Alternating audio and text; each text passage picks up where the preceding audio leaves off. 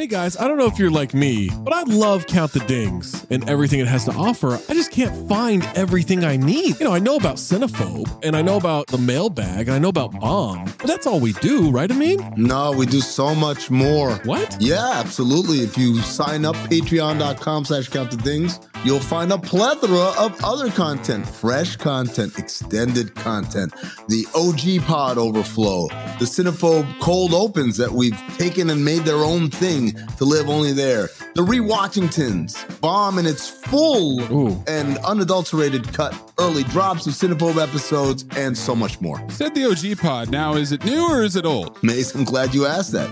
It is a new incarnation mm-hmm. of the old OG pod. Oh, So it's me, Zach, Trey, Waz, Tom, I love those guys. just like we always were. Going back to the TrueHoop days, mm-hmm. we're recreating that magic, recapturing it, and putting it back out. We're talking hoops, we're talking pop culture, and most importantly, we're talking for 40 minutes for free, mm-hmm. but then another specific Patreon exclusive segment for every one of those episodes. Funny enough about that OG pod, you're getting Tom and Trey on Mondays. You're getting me and Waz, aka Zosny, on Wednesdays. Amin's floating in between. I'm a floater. You never know when you're going to get Amin in those, so you got to listen to them all. And what if I'm not sure what Maze looks like? Because I've always thought he's a fat man with a fedora. He's got a weird voice. How can I see for myself what this Maze character actually looks like? It's crazy you don't know the answer to this hmm. because it's the Cinephobe Pod YouTube page. What? The CT5s on the Cinephobe Pod YouTube page,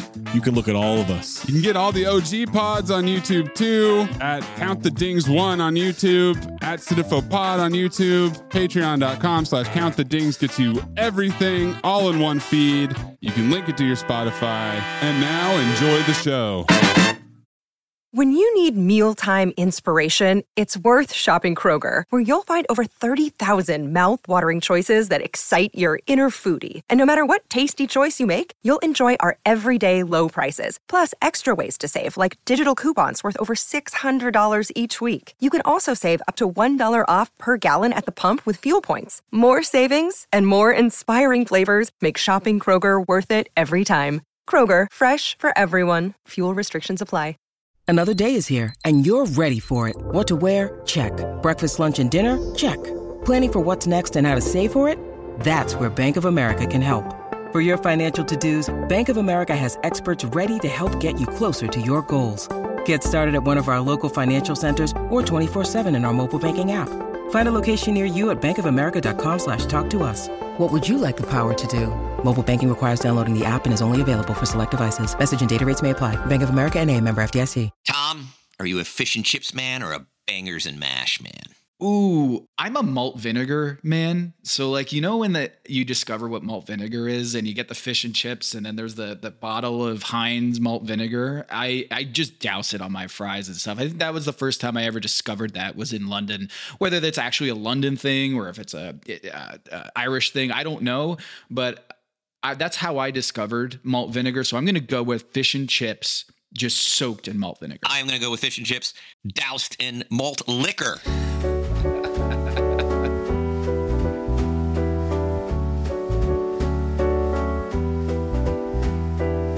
This is Pack Your Knives. I'm Kevin Arnovitz. and I'm Tom Haberstroh. Tom, it's time for the draft. What's better than the draft? We have 16 international competitors who are fighting for the title of Top Chef Season 20 Global All Stars, filmed in London, a dubious but very appealing culinary capital.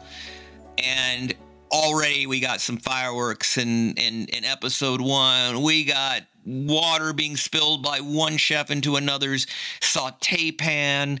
We've got people forgetting their proteins. We got people forgetting to devein their shrimp. Oy, vault. I mean, Tom, it is, uh, I think there's a lot going on. But more than anything, we got a draft. And, and I just kind of want to throw it to you because I think you have a much firmer understanding. Like, are we any good at this? Five seasons in. This is our this is our sixth draft, right? Like, are we are we even any? Are we? Am I better off throwing darts at a board? I mean, is there? What's our coefficient here? Like, are we are we doing any good work whatsoever on drafting? I think we are. I think we are. Whether we're getting better at it, I'm not sure. I think we kind of um, we feel like we're getting better at the draft, but as you know, in the NBA, uh, we're not any better than we were 10 years ago. And wh- why that is, I don't, I don't know. But I remember the Tyler Anderson draft from a few years back. Tyler Anderson was my number one pick because I had discovered this amazing little kernel of research that when you look at the first episode, the Elimination Challenge winner goes and wins the entire Top Chef over a third of the time. So you have like 15 contestants. You'd put what, like 5% chance, 6% chance at winning the whole thing from there. But if you go and look at the first episode winner, the Elimination Challenge winner goes on to win five out of the 13 times that we saw up until Tyler Anderson. Of course, Tyler Anderson wins the first episode. And so I draft him number one overall, and he promptly gets booted like two episodes later and totally defies the logic of the first elimination challenge effect. And so we, uh, last year, you fell to the same trap that I did that year is that you drafted Robert number one overall. And I remember being surprised, but you were going with the math of just historically. Uh, there was Jeremy Ford that year. He went number one overall because he won the first episode. I think um, there are a couple other examples historically. And I will say the co- correlation coefficient is 0.4 one seven. Did I have that right? Hold on, let me pull this up. The exact number here, because I want to make sure the people out there understand. We are not just throwing darts at a dartboard. That would be a co- correlation coefficient of zero zero. It would be nothing, but it is actually a medium effect. Negative 0.47. Not bad. I'll take it. Not bad. I'll take it. A negative one a whole number of 1.0 would be perfect that we have we have predicted the order of top chef contestants 1 to 15 perfect after the first episode a negative 0.47 is probably a medium effect last year i picked buddha at number three uh, i also picked Gabriel Gabrialis at number two. You had Shota number one, and those were the finalists. So we're not terrible at this, Kevin. But I got to ask you, um, do you feel like you want to have the first pick or do you want to seed that and and offer up uh, me taking the number one pick overall? No i'm going to take the first pick this year. Whoa okay. But i'm going to take it not to take the person who won the elimination challenge. Those days are over. Wow. But i am going to take it based on track record just not the first episode not the first elimination challenge. Okay, so uh, David Stern slash Kevin Arnovitz, can you give us the first pick of the Pack Your Knives season 20 draft? With the first pick in the season 20 Global All Stars draft, Team Kevin selects Buddha Lo of Port Douglas, Australia. Oh man, this is heartbreaking. Oh, Buddha Lo is number one on my big board. You snatched it from out of my grasp. I knew it, Kevin. You would do it. You would look zag when last year you zigged. Uh-uh. You went with the guy who won the first episode uh, elimination challenge, Robert, last year, and now you go with our favorite, the encyclopedia of Top Chef competition, the reigning champion, Buddha Lo. I do. Um, I don't recall a chef who is cooking with more competence and mastery of what exactly it is these people are doing here. You even saw it in the um, when we saw the, the quick fire challenge, right? Go pick five ingredients. Like Buddha's no dummy. He goes and gets cream and he gets eggs, right? He doesn't screw around with blueberries or cabbage or any of the other cheap shit, right? No. Like the man knows how to play the game. The man has versatility. He has technicality, he has creativity, he has presentation. He derives from about 48 different culinary traditions. I am convinced that Buddha Lo, Tom Haberstroh, Buddha Lo is one of the most complete chef testants to grace this fine program in its more than two decades of existence. We are seeing somebody who will be enshrined in the Top Chef Hall of Fame near the very entrance. I know he did not even make the top three in the first challenge with his eggplant and shrimp and shiitake, tofu, pickle kohlrabi, and miso dashi. But I am convinced that Buddha Lo is going to give me, if not a win, we are going to be living with this man most of the spring. And I'm not going to be subject to no early elimination no more. Those days are over. I'm going with an error free chef here. Um, I just do not see a scenario where Buddha Low ever has the worst dish out of 16, 12, 10, 8, or even 5. I mean, maybe when it gets to the, you know, to the final couple weeks, hey, anything can happen. But um, I've never felt more confident of a first pick. Were you worried that I was going to take him number one overall? Hell yeah, that's why I took the, the my prerogative. so who? But now you have an enviable uh, task. You get you get two and three, and you know there are a lot of a lot of talent on the board here. Tom, who do you take with the second pick?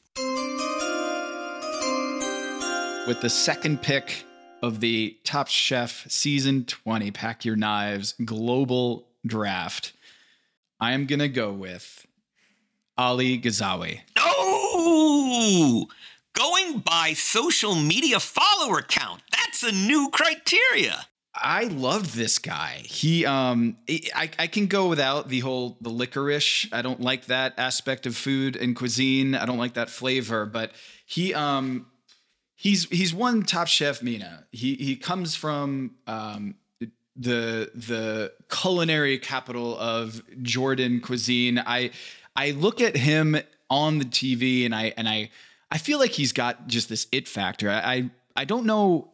Mm-hmm. Might have panicked with the number two pick. I don't know where he was on your big board, but I really loved his his cooking. He didn't look. He's not Buddha, where he created his own butter in a quick fire challenge. But I love Ollie's background. I love his presence on the show. I think he's going to bring it this season he wasn't top three, but my third pick here, or the third overall pick, um, was in the top three. But first, your thoughts on Ali? Yeah, you know, I I I think there's a lot there, and and the pedigree is really impressive. He's a confident chef. Um, you know, with me, I, I think one of the things that the elimination challenge did offer a window into is instinct, right? Because it was one of those we want a vegetable forward entree, right? And I, think one of the ways that people get themselves in trouble on Top Chef is not understanding the challenge. And what do we know about the judges? We don't like when the judges have a point of emphasis that you don't follow, right? And yeah. when they say vegetable forward and you come out with a protein forward, it demonstrates to me a certain vulnerability on, um, hey, uh, because I, I think that's how you can get in trouble, especially in the late rounds, where, hey, the food and the prep is fine, the presentation is fine, you execute but that's not what we wanted. And I was a little taken aback to see a piece of sea bass at the center of the plate. Now, looked delicious, and clearly it was delicious. And, and you know, he had his cauliflower puree and his cauliflower couscous and his pickled cauliflower. He had the nice medley, but it did suggest to me it's a slight red flag when. And look, we'll, go. We'll talk about this with Dawn when when she gets off the board. Where if you don't, you got to understand the challenge and I did. It did give me pause, and so he was a guy who I had scouted very high, but I was like, Ugh, okay, he doesn't like. Mm-hmm. That's just a fundamental thing with the game. The game is they want you to feature the vegetable. Why are you putting six ounces of sea bass front and center? He's got, he's got some room to grow. Yeah. Um, but he's he's already got the pedigree. Um, and speaking of pedigree, at the third pick of the PYK draft, Team Tom selects Begoña. Oh. Begoña Rodrigo, the Top Chef Spain winner, who's already a one Michelin star chef. She comes in with the pumpkin crown that just blew the socks off of all of the contestants. She comes in in the top three. She doesn't win this episode, but man, I I was so impressed by Begoña coming in with a lot of uh, expectation, a lot of reputation, but kind of a LeBron of sorts that she has delivered and then some. I'll be perfectly straight with you. Like I actually this morning had second thoughts about going two and three with the understanding that I'd be get at least Buddha or Begoña. Like to me, she was my number two with a great distance to number three. To me, there are two complete chefs in this competition from my observation. Buddha and Begoña.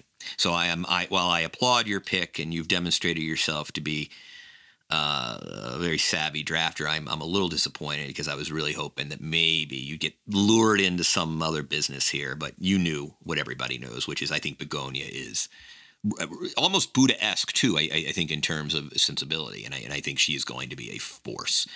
Um, so congratulations there. I don't know if we've gone this far in a draft without the actual first elimination challenge winner still on the board. And I'm curious if Charbel goes now. Kevin, your number four pick. With the fourth pick in the season 20 Top Chef draft, Team Kevin selects Tom Goetter of Mainz, Germany. Tom, the fact that this man willfully decides to spend his life on cruise ships is definitely a drawback. And I have no interest in visiting him ever in his place of work. However, good lord, this dish. I just saw something there with the carrots. Um, that carrot medley, the Bristol, the mousse, the chutney, the competence, as he said, the humble carrot. In some ways, uh, you know, he and Charbel took a very similar approach.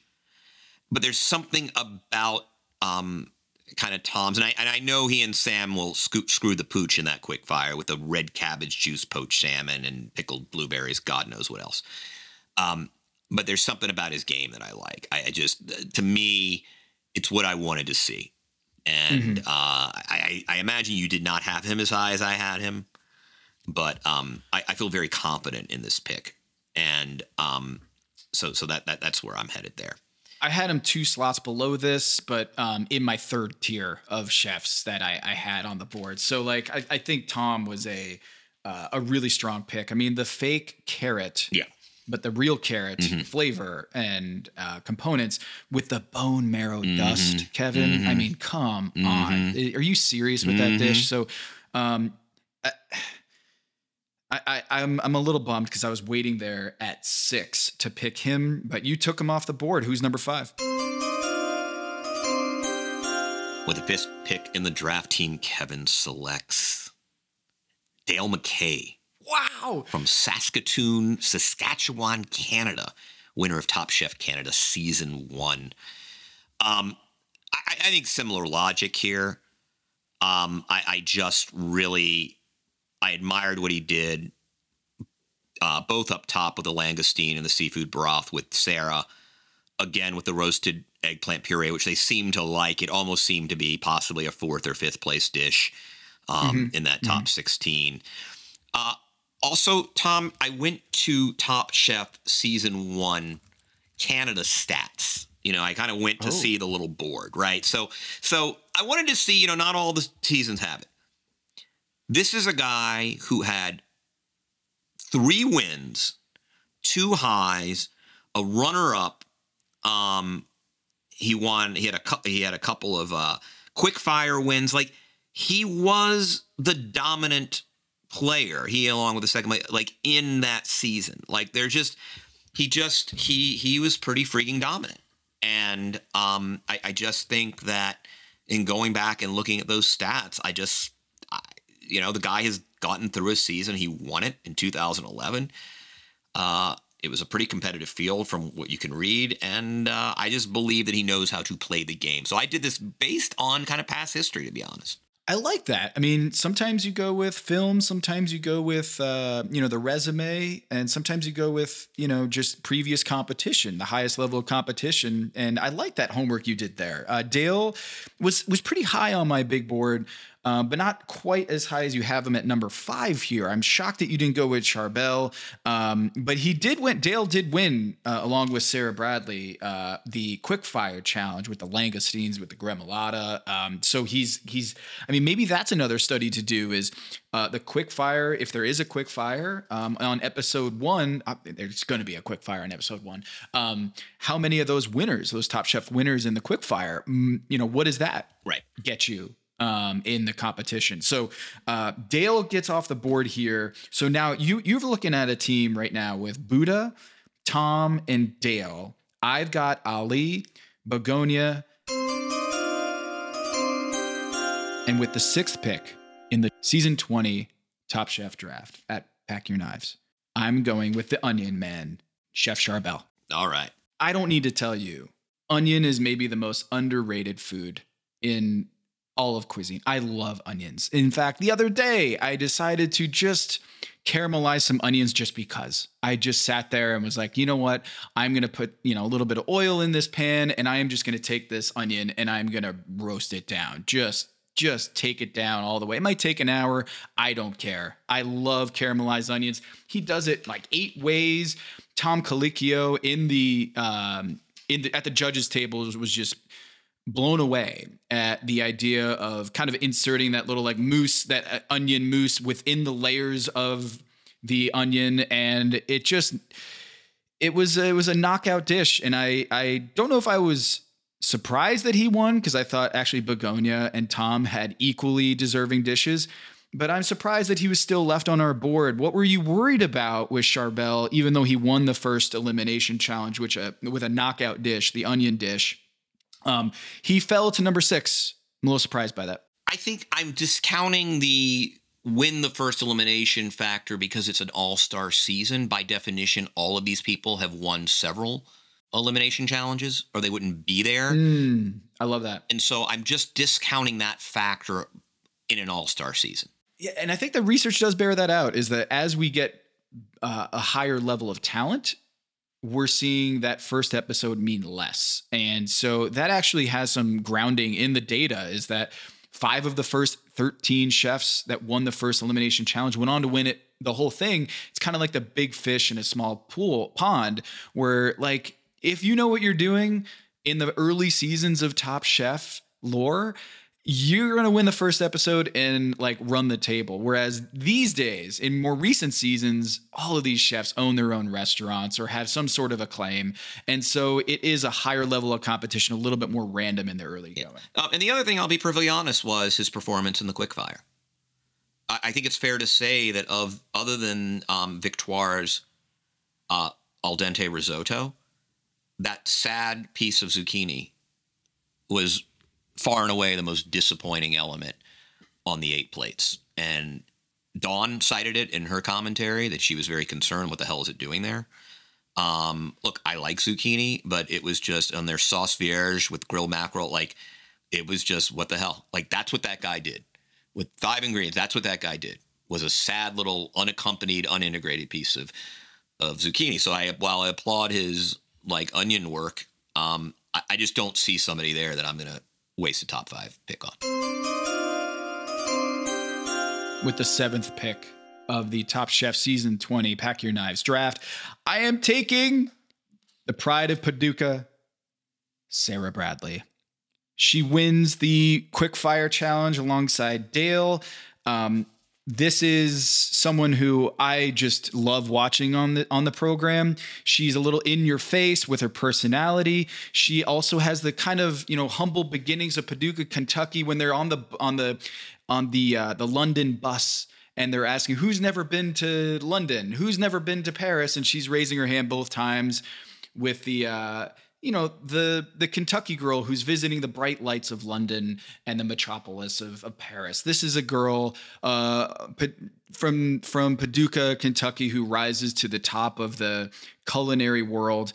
I'm excited to see this from Sara. It, she she already performed well with her with her quick fire, and while it wasn't an outstanding dish with the uh, with the pot liquor uh, dish that she did in the in the um, in the challenge, the elimination challenge. I, just I want her on my team, so I'm taking number seven, uh, Sara Bradley, who already has a quick fire point under her belt, uh, which would, isn't going to be included in our fantasy draft. But yeah, I've got Ali, Begoña, Charbel, and Sara Bradley. Yeah, I would like to note the irony of a bunch of British chefs criticizing her presentation and plating um, given that British food looks like spackle. Like, have you ever? I mean, there's nothing less appetizing than looking at an English a plate of English breakfast or bangers and mash or whatever. Um, so I, I thought that was kind of amusing. With the eighth pick in the season 20 draft, Team Kevin selects Nicole Gomes, mm. Top Chef Canada season five winner, and I'll tell you why, Tom. I went back and did my research in a 10 week season. Three wins, including the finale, four additional highs, three quick fire challenge wins. Nicole didn't just win All Star season five Canada. She dominated. And I mean dominated, right? Like in those 96 polls. Yeah. I mean, she freaking dominated. And I know she came across as a little flaky in this episode, and I, I don't know that she wowed anybody with her summer bass garden vegetables. You know, look, I, I don't really need a fondant potato little hockey puck. I, it doesn't do anything for me normally. But I, I just there's enough history there, and that was a 2017 competition, so we're not that far removed. This woman cleaned the floor with other Top Chef Canada All Stars. Cleaned the floor. So I just I, so if you're telling me ah, that person's available at number eight in a 16 player draft, I got to tell you, I'm not going to miss the opportunity. Hello, listener. Guess who's back? It's me, Anthony Mays, your favorite butcher turned podcast producer, and I'm here to talk to you about ButcherBox. ButcherBox is the most convenient way to get high quality meat and seafood that you can trust delivered straight to your doorstep, free shipping, vacuum sealed packaging. It's ready to go right then. It's ready to pop in the freezer. You get exclusive member deals and a variety of high quality cuts at an amazing value. Going to the grocery store can be a huge pain. You're usually in a rush at an inconvenient time. You're waiting in line at the meat counter. You're taking a number. Maybe this place doesn't have a number. You're jostling with fellow customers. You're trying to get that ribeye that you want or that nice piece of salmon. Maybe the butcher that you're dealing with has a bad attitude or something. I don't know. That was never me, I promise, but maybe it happens. ButcherBox takes all of that out of the picture. You are always prepared with meat and seafood in the freezer, and you're not going to find quality for this price anywhere else other than ButcherBox. So sign up at butcherbox.com slash dings, D-I-N-G-S, and get our special deal. ButcherBox is offering our listeners a free for a year offer plus an additional $20 off. You can choose salmon, chicken breast, or steak tips free in every order for a year. Sign up today at butcherbox.com slash dings and use code DINGS, D-I-N-G-S to choose your free for a year offer plus get $20 off your first order. I was a little, um, just like you were with, um, with Charbel, I was a little kind of, uh, not shocked. Nicole's that's not the right word, but the idea that she was going to let a risotto happen and I know that it's a it's the first episode and you're trying to feel each other out a little bit, but when Victoria decides to do a risotto as a teammate, I would just jump in and say no, we're not doing that. And yes, she mentioned the whole curse of the of the Top Chef risotto, but it was almost kind of a savvy move in a way was that she knew that like if she makes the risotto it's going to be her fault. I'm not going home later. This is a quick fire. Um, if she wants to fall on that sword, go right ahead. So I. Um, I was a little surprised at that because given her pedigree and the fact that you listed how dominant she was, I thought she'd be a little bit more stronger in that partnership. Um, but she kind of just all right, if you want to take the the contested 37 footer falling out of bounds that never goes in, sure, go for it. Yeah, I don't know what to make of that. Like, I really don't. I, am with you there. It was obviously uninspired, and she didn't show me anything in the quick fire. I mean, I guess her poached, poached oyster must have been decent. Um, but what do you do when your Italian compatriot basically says, I want to do something idiotic. Like, I, I mean, do you just like on a, on a quick fire, as you said, with there's no consequence other than the indignity of having to be set, told you had one of our least favorite dishes in a non-elimination challenge. Like, I don't know what you do there. Um, you know, uh, to me, you know, her bigger, my, the bigger red flag to me was, again, she was somebody who kind of centered the summer bass, though everyone seemed to really like her her, her veggies. So, um, you know, I, there's enough. Again, I, this is a one of those we're in the middle of the draft, and there's somebody with a with a, a history of affecting winning, somebody who knows how to win Top Chef weekly competition, and so I'm gonna I'm gonna snatch her. Um, this is my most difficult pick, number nine. With number nine, I'm gonna select Dawn Burrell from Top Chef season 18 Portland. Uh, we know Dawn. We love Dawn. I do it with all the appropriate disclaimers, which is she doesn't really know how to manage time. It's still apparently a problem. I'm even more concerned that she had the instinct to make a Jamaican patty on a veg forward challenge. Um, I was somewhat reassured in the sense that Tom said she made the right dish at the wrong time. So um, Dawn doesn't put out bad food, right? I mean, I mean, to this day, she has not put out a bad dish. Um, she has squandered time. She has erred by the wrong focus. Again, pastry instead of veg. But if you're telling me on the back half of the draft, I can select somebody who's probably not made a bad plate in a season um, en route to a finale, I, you know, I'm going to take them an interesting pick here because I know you know her faults. Oh, you Oh, yeah. know it better than anybody, but yet she was one of the final contestants of that season, even though she struggled with inspiration right from the get go in this episode.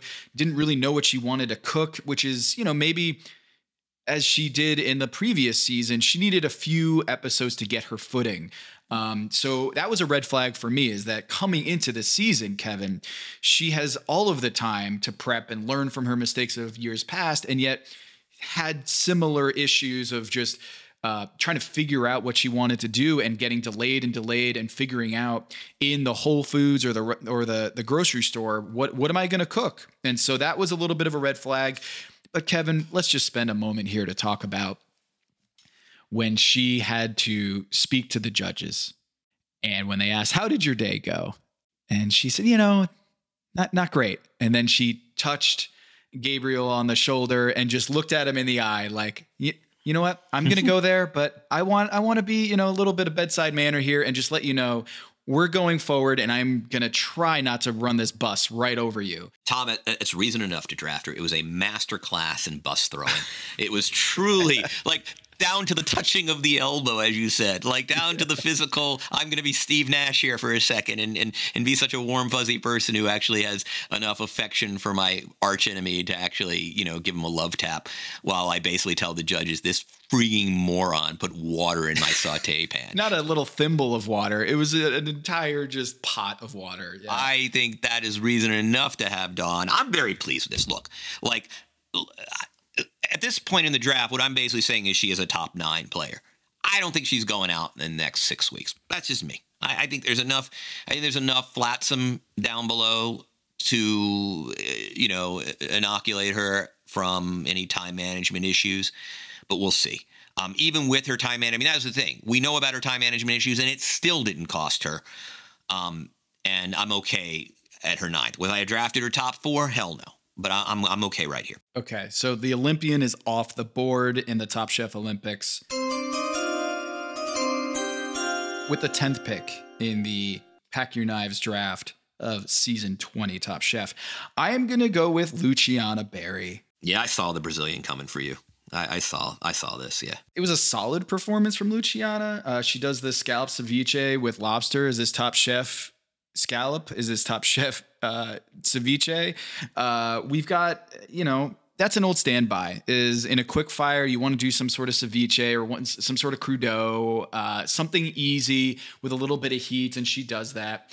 Um, and I don't know if that's if that's a good sign or a bad sign. She knows the game, um, and with her, you know, UK uh, studies and her, you know, she's the hometown hero, but also from Brazil, so she's got this global cuisine under her belt. I actually like Luciana here. Um, the cassava bisque, look, solid nothing nothing blow your mind nothing at the bottom uh, she wasn't in the bottom you take dawn here right before luciana i like the value of luciana here at number 10 Yeah, I think it's a good pick. Actually, I had her. Um, I had her higher. I mean, I had her at eight. I think it's a good pick for you. Number 11 okay i'm gonna go with amar santana Yeah, I was hoping you wouldn't. Yeah, uh, we can talk trades later at another episode. But uh, if you really, if you really want Amar, because you just went to his restaurant, I know a little bit of recency bias here and first person bias. If you want to talk trades later, we can. But Amar Santana, he's a, a wily veteran of this show, uh, Top Chef California, um, a great personality. Did the uh, sea bass Baba Ganoush with Ali in the quick fire. Didn't do much for me there. Um, the seared scallops with the glazed pickled veggies. Uh, and the veggies were a really star of that dish, uh, as the judges said. I like Amar. Uh, I think he's a bubbly personality, someone I'd like to to hang out with. And on Top Chef, I feel like he's going to have a solid, solid run here. With the number twelve pick in the Top Chef season 20 draft. Team Kevin selects Sylwia Stacja of Lublin, Poland. Uh, I'm gonna call her Spud because, like, you know, she likes the potato, being the Pole that she is. I'm gonna call her Spud. Uh, Spud Spud Stacja. Um, I, I like this. Um, she seems like a relatively mistake-free chef. I don't know that she's going to wow, um, but I think there's a degree of competence here. I'm seeing she won her season. Um, you know, I mean, look, I, I, thought there was some creativity there with that sort of deconstructed. It almost looked like a macaron, um, which she did in the Yeah, it was, finale. yeah. it, it was really nice Yeah. looking. Um, the beet goat cheese kohlrabi sandwich. Uh, I, I, I trust her. I just don't think there, there, there's no boneheadedness. You know, you never know when you when you're paired with Buddha, how much of that was him, how much of that was her. They had one of the top uh, quick fire dishes, but um, I, I think she's got some seriously decent fundamentals, and you know, I'm pretty pleased to get her down here. Um, and I and I feel the same way about May, who I'm taking with the next pick. Ooh, nice. You know, May's garden salad, they love that dish. I mean, you saw the way they kind of swooned over just, you know, the heat and the emulsion and and and the way the veg the veg preparation. Uh, yeah, there was the oh, did they really need the cured sea bass action? I think was the critique, but like, bottom line she made a dish that chefs loved. Um, she made it, and then, you know, up top, I don't know, she was part of that Begoña kind of middle of the pack, uh, pan seared monkfish quick fire, but but she has some pretty good game, and uh, I'm I, I'm I'm I'm very pleased to get her here, and I think she might be one of those uh, contestants that hangs around till the final six seven weeks, and I, I'm I'm I'm I'm hopeful to be pleasantly surprised. I'm I'm happy to get her here. As you should be. Um, I, I don't see any real dings on the board here for her, and I'm glad you get the Polish chef here because I already I already got Luciana on my team, so I'm I'm happy to see that you got Sylwia here, and I want to say uh, we're down to our final three here. With the 14th pick, I'm going Victoria or Victory. I'm not going to pronounce that right. I'm going to get it right. You're on my team, and I'm happy you're on my team. Um, she comes from Africa to Italy, living in Milan, and she produces a dish in her uh, in her elimination challenge. A little bit of a gazpacho, cassava, uh, scallop dish. I'm I'm not super thrilled with her performance in this episode, but um, you know she she she wasn't in the bottom three of the elimination challenge. That goes to Dawn, Samuel, and uh, Gabri. But in terms of bottom three of the entire episode, Kevin, the choice to go with the risotto, uh, not a fan of that um, right off the bat. And it, not only was that a poor decision, she wasn't getting the right feedback from Nicole, being like, "That's not even cooked. That's not al dente. That's just not cooked." And uh, you know, you if you're the Italian chef, you gotta nail the Italian staple, and she just whiffed on that. So, but at the 14th pick, uh, it's slim pickings here. So I'm going with Victoria here with the final pick of the existing chefs. Can I take Samuel? Yeah, you can take Samuel if you want. You don't have to take Gabriel. Okay. You can leave the gay for the gay. you took I think you took Robert last year because you wanted to get uh, the gay on the on the table. Yeah, I always have to have one of the gays. Okay. It's just like a little solidarity. I mean, even though Gabriel couldn't find his way out of a paper bag, I'll I'll I'll I'll, take him at 16 if you want Samuel. I'm gonna take Samuel, and I I feel like this was a harsh elimination. Um, I thought he his dish was very good in terms of the actual uh, idea of the the challenge was to create like a veggie forward dish, and he of course had the um, uh, a veggie focused dish with it really i think they actually really enjoyed his vegetables. The presentation was excellent. Uh, it's just the fact that he didn't de-poop the shrimp kevin and that was a disqualifier for but for him. But i actually thought th- if you were going to do a overall dish uh, evaluation like all the components worked. It's just he had a cardinal sin mistake of not deveining the shrimp which i'm going to overlook here i think uh, this could be some value here I think it's the right call. In fact, Tom even said they liked his vegetable work, so it was just um, it was a, I mean it's a, it's a really bad error, but um, I mean clearly you know in terms of the prep. Whereas I mean look, I I, I mean I guess the question is if Gabriel doesn't have that error, if he doesn't spill water, like uh, how are we seeing him other than okay the char in that in that in that in that weird dish of his becomes sort of the, the the focus, and clearly the ash kind of literally left a bad taste. He missed the sauce, Kevin. He forgot a component of the dish. Not only did he f- spill, Yeah, he, he seems a little frenetic. Um, definitely, as one of the judges said, kind of beset by nerves. But uh, you know, we'll see. We'll see. I um, again, when when you're down here, it, it just you know, what are we doing? What are we talking about? So here, that is it. We're at eight on eight. Here's Team Kevin. We got Buddha, Tom, Dale, Nicole, Dawn, Sylwia, and May and Gabri. Um, with my team, I've got Ali, Begoña, Charbel, Sara, Luciana, Amar, Vittori, and Samuel on my team. Samuel is in Last Chance Kitchen. So I guess part of the reason why it's appealing is he's not going to get the upside, but the downside, he's already eaten the five points. He's already been eliminated from the show. Now you don't have to absorb that. What do our rules say? You don't have to absorb that, do you? You don't have to absorb that, but I don't get any of the upside of him actually, you know, Oh, do you get the point when he win? If he wins a round of uh, last chance, do you get that point? No. I get that point. point, and for those who are scoring at home, we should we should go over that. Is the scoring of our fantasy draft? So the way it works is we draft our teams. Um, the winner of Top Chef, the finale, gets 25 points. The winner of every elimination challenge gets 10 points. If you finish in the top three, you get five points. So it's a cumulative 10 points. You don't get 10 points plus five for being in the top three. It's just 10 points if you win. And then the other two in the top three get five points each. Then if you're in the middle, if you're neither in the top or the bottom, you're kind of in that hamster wheel of mediocrity in the middle, you get two points.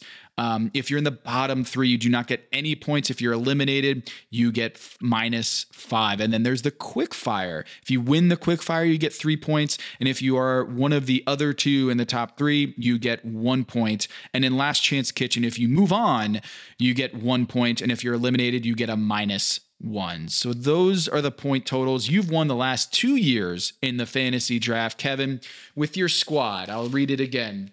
You got Buddha, Tom, Dale, Nicole, Dawn, Sylwia, uh, May, and Gabri. Who's your who's your who's your best pick so far? You think, like the one you're most excited about? I know you got Buddha at number one, but Well, I mean, yeah, I mean, the, the, the you know the obvious question is Buddha um, is the answer. May feels like a really strong pick at 13 value. Right. Like I think I think in terms of value, I think May is a great pick. I actually think Nicole Nicole has a potential. I know she didn't show much, but again, I just I have trouble looking at her stats from winning the All Star season.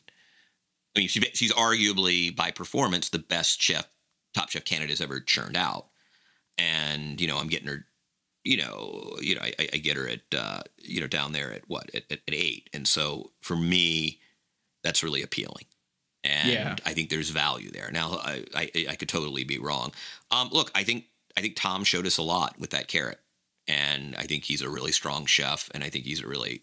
I- don't think he's going to make a lot of mistakes in the early going. So I, I, I don't know. I kind of like my team. I mean, I, if anything, the, the uh, you know, I, I I covet Begoña because I think she's just a badass, and that dish was just insane with the pumpkin noodles and the competence. that She's just. I, I think she's.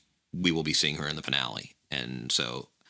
But uh, what about you? Where where do you find value on your roster here? I just think Charbel at the at number six, uh, elimination challenge winner. It is uh, still, even though it's early going, the fact that he had the best dish of all of the 16 contestants shows me a lot. And so he falls to number six. A huge, huge story in the Pack Your Knives draft.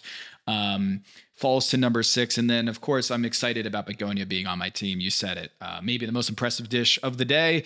And, you know, just in general, um, general thoughts. Tom says this is by far um, the best first episode we've ever had. Don't we feel like he says this all the time now, though? Yeah, I, I kind of felt that way too. Yeah, like I feel like I've heard this a lot. You know, when the iPhone comes out and they say, you know, this is the most advanced iPhone yet or the best iPhone yet, I'm like, kind of has to be, right? I mean, it would be interesting, like if if you did have a blind taste test across time. Like I do wonder how much better the dishes are than. I mean, surely. The, I mean, one thing we talk about the credentials, and and you and I've suggested in the past that the fact that everyone is kind of established does take away a little bit from the sort of underdog quality of the show. The idea that a, a sous chef working in obscurity in a mid-sized city can kind of make a name for themselves. On the other hand, I suspect Tom is right, right? Like that, that, that there's no reason to believe he's not right, which is when you do get chefs who've each, in this case, won a season or final uh, fi- or final, uh, finalists in a season who do have careers who have trained under the best. Um, presumably the food's better. So it, you know it's tough to say, but um, yeah, I'm kind of stoked for the season. I, I, I love, frankly, I also love seeing a little conflict. I mean, I, I know we, have said this in the past. I, I, just, you know, you want a little tension.